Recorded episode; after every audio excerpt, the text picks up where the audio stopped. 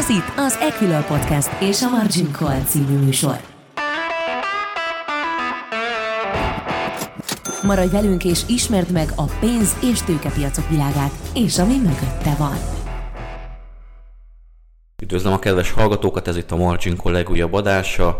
Az adást július 28-án kora délután vesszük fel. Vendégem ezúttal Varga Zoltán, szenior elemző kollégám. Én József Bence vagyok, az Equilor elemzője. Szia Zoli!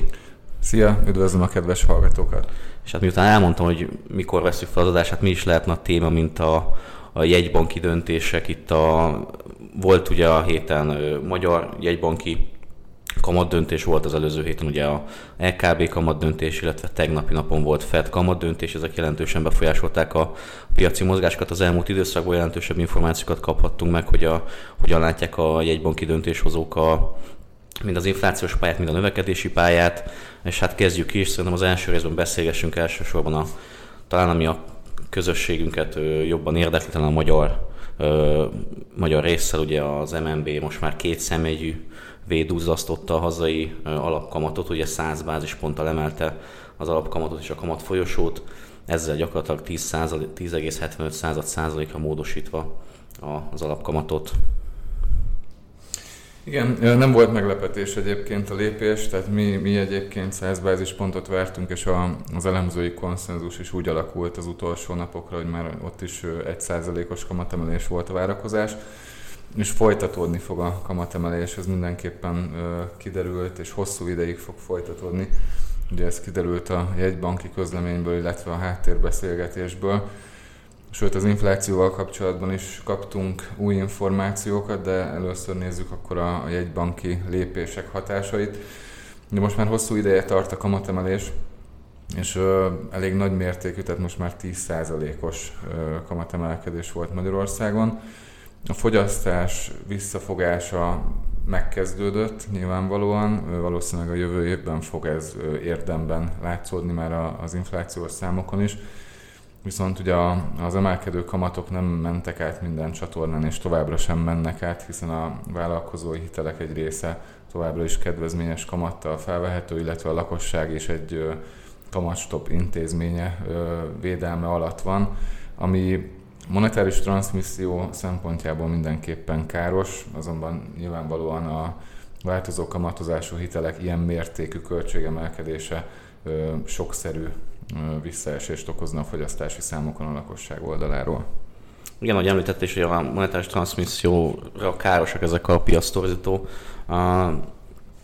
lépések, de hogy az jól látható, hogy, hogy a régiós összevetésben már sokkal magasabb a hazai alapkamat, akár a lengyelnél és akár a csennél is, és még, mégis, mégis azt látjuk, hogy, hogy, hogy, hogy gyakorlatilag minimálisan folyik át ez a, ez a, ez a reálgazdaságban, ez az alapkamat növekedés. Tehát nem látszik te esetleg egy olyan kockázatot, hogy, hogy a mi kamatpályánk az a kamatemelési ciklus végére az egy magasabb alapkamatot fog eredményezni, mint a, mint a régiós országok alapkamata, illetve hogy ennek a majd GDP oldalon fogjuk meg, meg, meginni a levét. Igen, ennek elég nagy a kockázata, és jelenleg is, ahogy említetted, elég komoly kamatprémium van Magyarországon. Ugye ennek és a forint árfolyamán nem igazán látszik a hatása. Ugye ennek az az oka, hogy jóval rosszabbak sajnos a makrogazdasági mutatóink, mint a lengyel, illetve a cseh mutató. Gondolok itt a GDP arányos államadóságra, de akár a folyófizetési mérleg hiányára is. Egyébként utóbbiban én várok némi javulást mindenképpen a következő időszakban. Ha megnézzük a rezsicsökkentés módosítását, ugye most már tudjuk a végleges intézkedéseket, Egyértelműen az látszik, hogy a földgázfogyasztást szeretné visszafogni a kormány, ugye, aminek a, az export aránya kb. 80%, míg az elektromos áram 25-30%, bocsánat, import aránya természetesen, míg az elektromos áram esetében csak 25-30%-át kell importálni, és ez már önmagában is javíthatja majd a folyófizetési mérlegünket, hiszen akit megteheti, az nyilvánvalóan át fog állni elektromos üzemű fűtésre, ez pedig csökkenti majd a gázfogyasztásunkat. Tehát lassan kiegyensúlyozódnak ezek a problémák, de addig, amíg ezeknek nincs látható jele, és az legkorábban jövő évben fog látszódni, addig sajnos eléggé védtelenek vagyunk. Ugye egy olyan tényezőt lehet most felsorolni, ami, ami érdemben tudná javítani a, a Magyarország megítélését és a forint piaci hangulatot, hogyha sikerülne valamilyen formában megállapodni az Európai Unióval a forrásokról, azonban egyelőre úgy tűnik, hogy rövid távon erre nagyon kevés az esély, és bizony az elmúlt napok kormányzati kommunikáció alapján akár még a középtávú esélyek is csökkenhettek. Most inflációs téren mit látunk egyébként, milyen inflációs pálya, hol tetőzhet, mikor tetőzhet, és, és mikor lehet, lehetünk a kamatemelési pálya végén, mikor csökkenhet akár az alapkamat, mikor gyorshatunk megint gazdaság szempontból. Mert egyébként most nyilván két hetente tartunk ilyen podcastet, érdekes lenne, hogyha két hetente bemondanám, hogy az Aldiba éppen mennyi a kakaós csigának az ára, lehet két hetente új árat kéne mondanom. Tehát még mindig, még mindig felfele mennek az árak. Igen, sajnos, és még nincs vége ennek a spirálnak. Uh, épp a napokban lehetett olvasni, hogy a kenyérára még 30-40 százalékkal emelkedhet uh, rövid távon, ugye egyrészt a szárazságnak köszönhetően, másrészt az energiaárak további emelkedésének. Úgyhogy még nem vagyunk a végén. Most az MNB is úgy számol, hogy a következő hónapokban a rezsicsökkentés módosítása nélkül is elérte volna az infláció a 14%-os szintet és én egyébként próbáltam számolgatni a rezsicsökkentés módosításának inflációs hatásairól. Ugye nem tudjuk, hogy a központi statisztikai hivatal hogy fogja az inflációs kosárban elhelyezni ezeket az ármódosításokat, hiszen a kormány által átlagos fogyasztásként definiált ö, fogyasztási mennyiséget, hogyha elfogadjuk, akkor nem kellene változnia, viszont az MNB jelzése arra utal, illetve a KSH jelzése is arra utal, hogy jelentkezni fog, és az MNB úgy számolt, hogy 3% ponttal fog emelkedni az infláció, ez pedig azt jelenteni, hogy akár a 17-18% os tartományba is fel fog menni a következő hónapokban.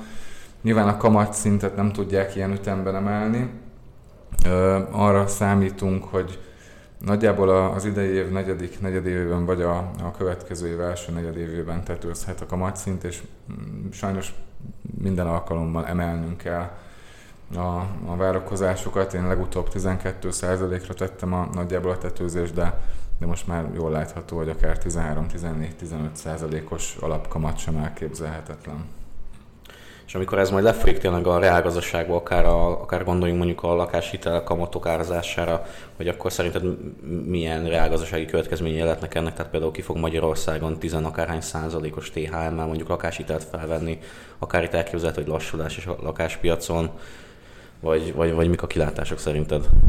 Annyira az ingatlan piacon nem vagyok otthon, de egyébként pont beszéltünk is róla a napokban, hogy már, már látható annak, láthatóak azok a jelek, ami, ami az ingatlan piac lassulására utalnak, tehát most már ismét elkezdtek ugye a, a vásárlók alkupozícióba kerülni, míg korábban az elmúlt években ez elképzelhetetlen volt, folyamatosan emelkedtek az ingatlanárak és bizony előbb-utóbb ennek jelentkeznie kell az árakban is nagy mértékben, tehát én egy 10-20-30 százalékos átlagos árcsökkenést sem tartok kizártnak. Viszont, hogyha megnézzük, a külföldi befektetőknek olcsóbb lett lényegében a hazai ingatlanpiac, úgyhogy onnan származhat némi pótkereslet, de a, de a hazai lakosság, főleg a, ugye a hitel, fel, hitelből finanszírozott ingatlanvásárlások nagy mértékben visszaeshetnek.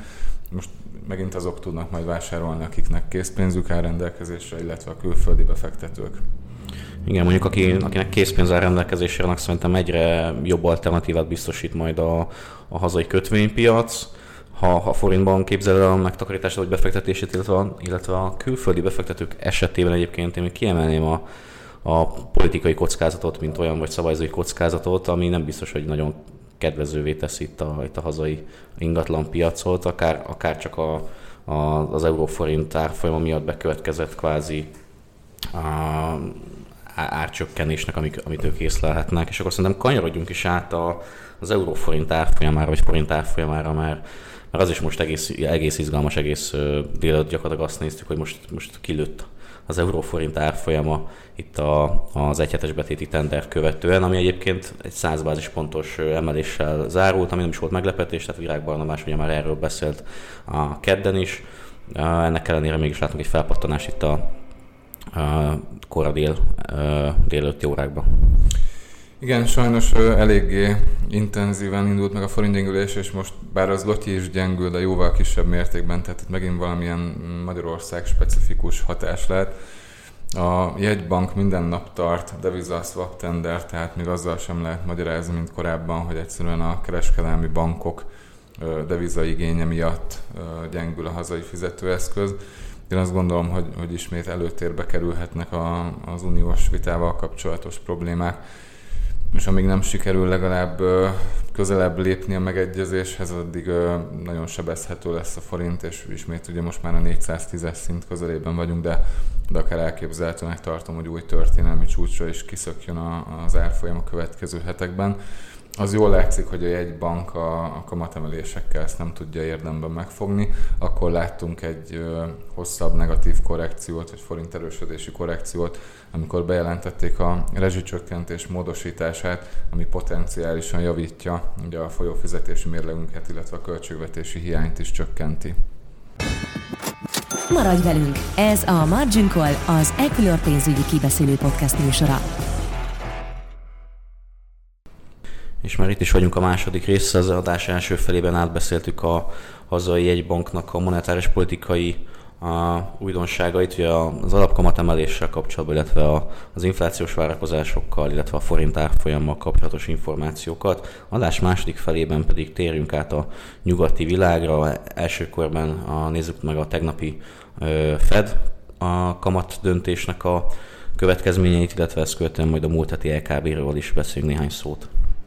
Igen, nagyon izgalmas volt a tegnapi ülés, bár ugye a várakozásoknak megfelelő kamatemelésről döntött a Fed monetáris tanácsa, ugye 75 bázisponttal emelték a kamatot 2,5%-ra, viszont az, ugye a kamatdöntés előtt mi már beszéltünk róla, hogy a, a fontosabb tényező ebben a kamatdöntésben a, a jegybanki üzenetek, illetve kommentárok lesznek, ami várhatóan majd a sajtótájékoztatón hangzik el Jerome Powell-től és amikor megjelent a közlemény, akkor volt benne egy olyan mondat, ami már arra utalt, hogy megemlítheti, hogy hamarosan lassítani kell a kamatemelési cikluson, hogy a fogyasztás növekedésének a visszaesésére utalt ez a mondat. És ezt követően a sajtótájékoztatón valóban mondta is Jerome Powell, egy bankelnök, hogy hamarosan eljöhet ez a pont, amikor lassítani kell a kamatemelési cikluson, és innentől kezdve adatvezérelt üzemmódba kapcsolnak bíztam benne, hogy ez segít a forintnak is, illetve az összes feltörekvő piaci devizának is, ami átmenetileg így is volt, tehát a tegnap esti kereskedésben vissza tudott némileg korrigálni a forint, de a mai mozgás ez teljesen átírta ezt. Igen, és már a Fed kamat döntését megelőző időszakban is egyébként emelkedtek a, az amerikai tőzsdeindexek, tehát volt egy ilyen piaci plegyka ezzel kapcsolatban, itt majd, itt majd kommunikálhat valami piacok számára kedvezőt a, a Fednek a, az elnöke. És hát, és hát ez meg is történt, gyakorlatilag a sajtótájékoztatót követően feltépték a, az amerikai tőzsdeindexeket, ugye külön kiemelve a technológiai céget tömörítő Nasdaq Composite indexét, úgyhogy ez abszolút egy, egy, egy jó hír volt a piac számára. Itt számomra egyébként kérdéses, hogy hogy, hogy, hogy mennyire lesz sikeres ez a soft landing, mert most nyilván a, a, a, a kommunikáció szempontjából arra tett Powell egy, egy, egy, egy lehetőséget, hogy ezt a soft landinget erősítse. Most én Hát összeszedtem néhány adatot egyébként, amiből az látszik, hogy, hogy ez a soft landing ugye sose sikerült, amikor az infláció 4,5% fölé emelkedett ugye az Egyesült Államokba, illetve sose sikerült elkerülni a recessziót, amikor meghalt az infláció az 5%-ot, és hát ez most már jó, jó jelentősen ugye a, meghaladta az Egyesült Államokban az infláció, úgyhogy a kérdés az, kérdés az megint az, hogy sikerül-e majd ezt az álom, álmot elérni, ezt a soft landinget elérni, um, és hát hogyha csak a, hát most kvázi közelmúltat nézzük, 1980-ban Paul Walker ugye a 14%-os infláció letörésére 19%-ig emelte az alapkamatot, aztán 1990-ben Ellen Greenspan a 6%-os inflációt egy 8,5%-os alapkamattal tudta csak letörni, úgyhogy számomra a kérdés egyébként, hogy, hogy mennyi lehetne most ez, a, ez az ideális vagy, vagy neutrális szintje az alapkamatnak, amivel le lehetne törni az inflációt. Most nyilván ez egy a, ugye az energiaválság, a ellátási lánczavarok miatt ez egy kicsit másfajta infláció, mint az említett két időszaki infláció. Tehát itt, itt, itt most, hogyha arról beszélünk, hogy mondjuk ennek az inflációnak a felét tényleg olyan kínálati problémák okozzák, a, amik, amik, amikre a jegybanknak nincs hatása, akkor is számomra az, a, az egyik nagy kérdés, hogy, hogy hol lehet ez a neutrális szint, szerintem jóval magasabban, mint ahol, ahol azt most képzeljük. Igen, biztos, hogy jelenlegi, jelenleginél még magasabb, ugye most 2,5% és év végére ez 3,5%-ra emelkedhet, de valószínűleg ilyen 4 4 és 5% között lenne a, a neutrális kamat. Igen, de ahogy említetted is, ugye most kínálati oldali problémák is növelik az inflációt. Még nem tudjuk nyilván a, a friss inflációs júliusi adatot, de valószínűleg ott már valamilyen fajta tetőzésre lehet esély, hiszen az üzemanyagárak az Egyesült Államokban az elmúlt hetekben már jelentősen korrigáltak lefelé, de hát ez nagyon kiszámíthatatlan ugye a háború alakulásának függvényében, és még egyébként a második negyedéves GDP adat közlés előtt vagyunk, tehát nem tudjuk, hogy technikai recesszióba került az Egyesült Államok, de ezt hamarosan, mire a hallgatók ezt a podcastet hallják, addig már ki fog derülni. Én azt gondolom, hogy nem tudja elkerülni a Fed a, a recessziót ezúttal sem. Nyilván nem mindegy, hogy hány negyed éven keresztül lesz gazdasági visszaesés. Optimális esetben egy két-három negyed év visszaesést követően ismét lehet növekedés, ez lenne az optimista forgatókönyv mindenképpen. De a jegybanknak most az a feladata, hogy a piaci szereplők viselkedését is befolyásolja, bár nyilván jelentősen csökkenti a hitelességét, hiszen emlékszünk rá, hogy tavaly folyamatosan az volt a jegybanki, a jegybanki kommunikáció, hogy nem lesz gond, csak átmeneti lesz az infláció, aztán szép lassan áttértek arra a panelre, hogy hát nem átmeneti lett, de, de hamarosan meg fognak oldódni a problémák. Most ugye az elmúlt hónapokban az a kommunikáció, hogy nem lesz recesszió, hát kicsi az esély rá szerintem. Igen, hát itt valahol ugye a az infláció horgonyzását is el kell kerülni, meg a, meg a, meg a, meg a recessziónak az önbeteljesítő részét is, tehát nehéz helyzetben van ilyen téren a, a, a, a jegybank, mert ugye nem kommunikálhat kvázi őszintén, mert hogyha őszintén elmondaná, vagy elmondta volna, hogy itt ilyen meg olyan inflációs rátára kell számítani, ilyen olyan fajta gazdasági visszaesésre kellene számítani, akkor lehet az hamarabb következett volna be, és nagyobb mértékű lett volna mi, a, a, a, a vártnál, vagy a jelenleginél.